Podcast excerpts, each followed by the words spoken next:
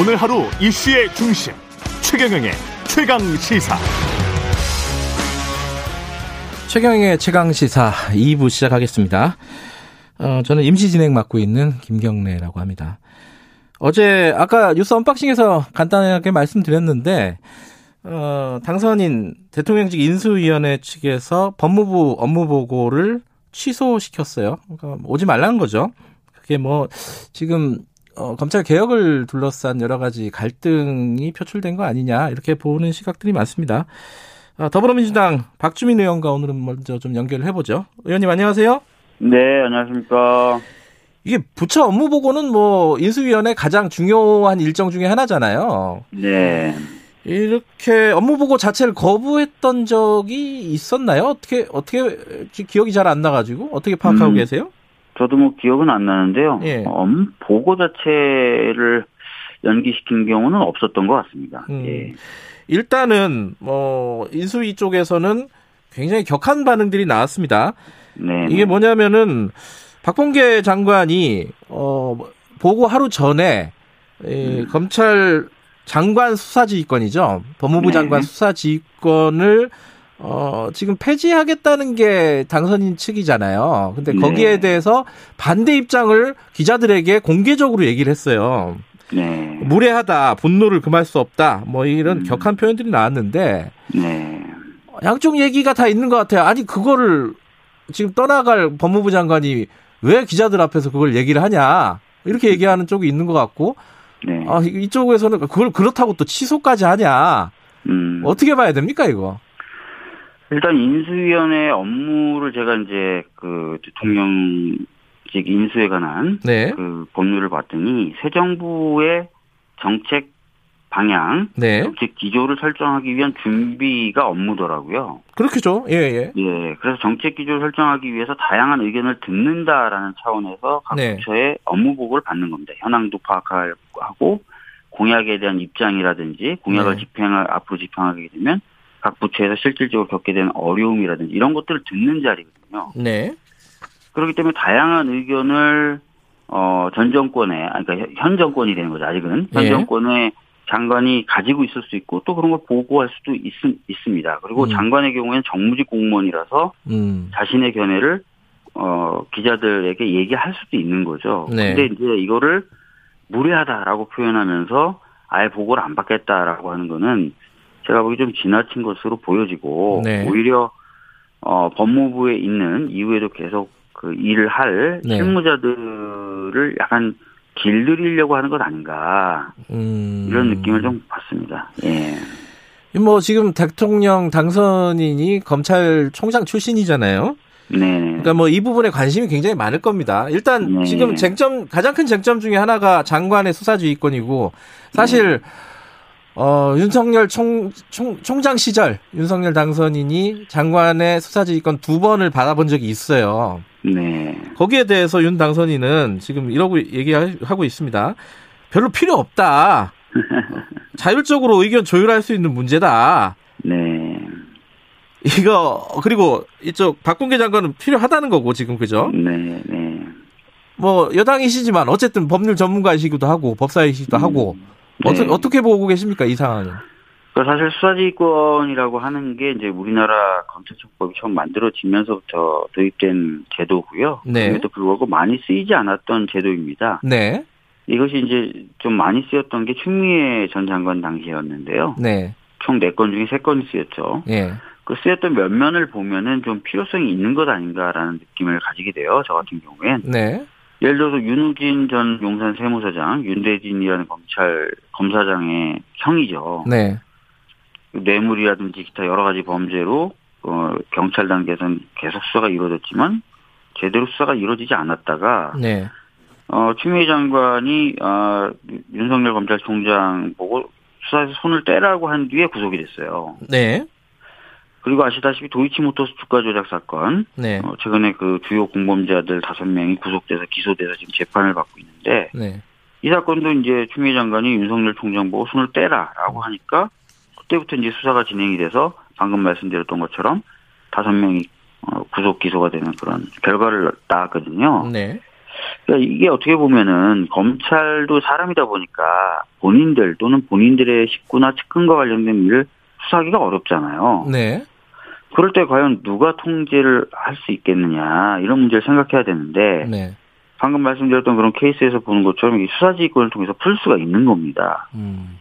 그렇기 때문에 이걸 무조건 다 없애버리겠다라고 하는 거는 오히려 검찰권을 강화시켜줄 뿐만 아니라 검찰에 대한 통제를 무력화시키는 것 아니냐 이런 생각이 듭니다. 근데 이제 그 검찰에게 독립권, 독립적인 어떤 보장, 어, 독립성 네. 보장이라든가 이런 것들을 해주기 위해서는 어, 이렇게 간섭을 하는 것보다 놔두는 게 좋다는 취지잖아요. 당선인 측 입장은. 음.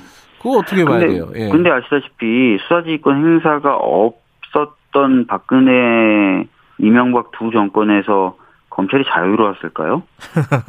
그건 아니잖아요. 오히려 음. 수사지휘권을 행사한다는 의미는 예. 이게 서면으로 공개적으로 한다는 또 의미가 있는 거예요. 아하.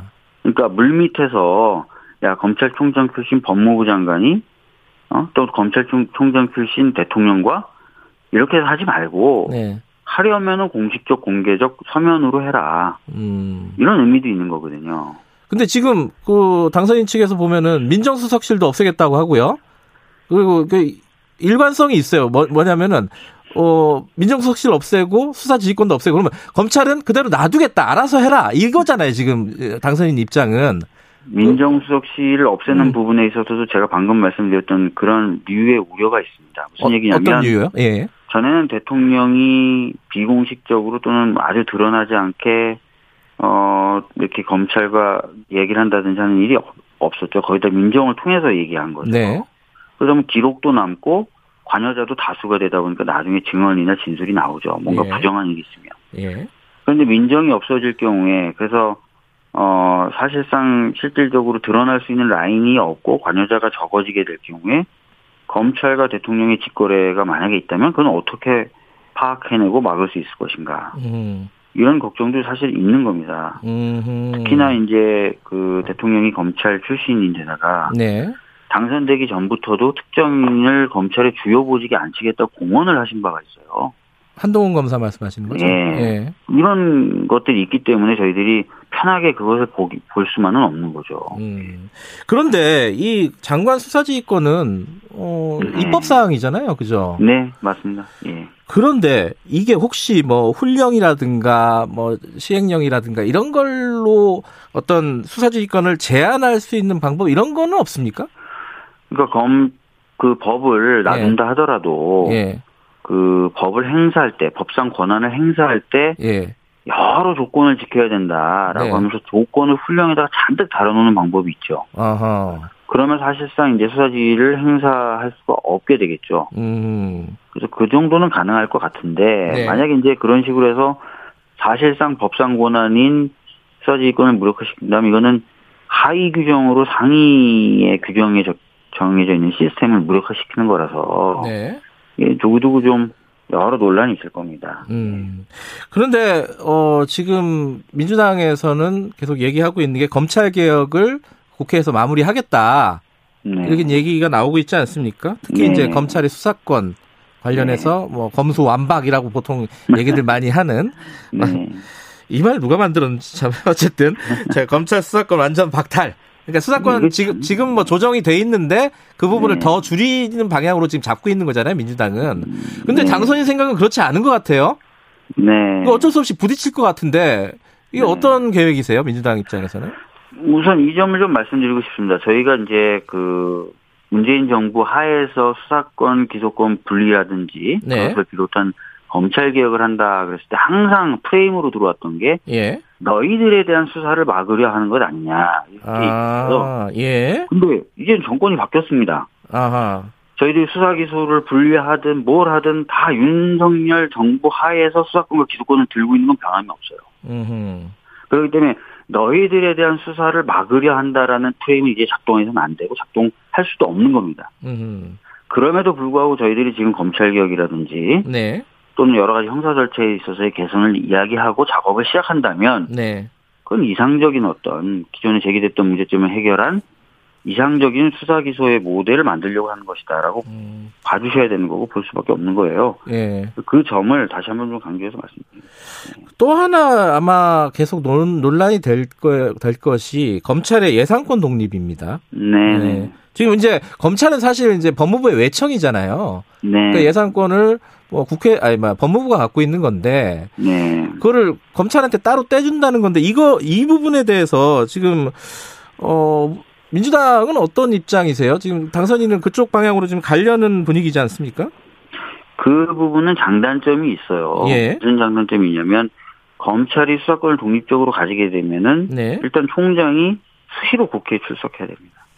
아, 예, 예. 예, 그러면은 이제 어떻게 보면 입법권 또는 정당에 의한 수사 관여나 수사 개입 시도가 있을 수 있죠. 예.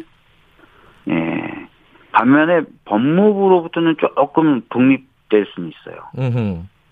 어, 반대로 이제 예산권을 법무부가 가진다면은 네. 법무부로부터는 조금 간섭을 받을지 몰라도 이제 국회에 계속 출석해서 수, 사가 될 때마다 국회의원들한테 야, 그 수사 왜 그렇게 하냐, 이렇게 해야지 이런 얘기는 안 들어도 되는 거죠. 음흠. 그래서 잘 판단해야 될 문제고요. 네. 기존에 저희가 이제 그 잠깐 얘기가 나왔지만 네. 그것을 받아들이지 않았던 이유는 어, 법무부에 의한 통제를 좀 받는 게 필요하다는 판단이었어요. 수사지휘권과 마찬가지로. 예산 통제도 받아야 된다. 예, 예. 그런 것들에 대해서도 한번 판단해 보실 필요가 있습니다.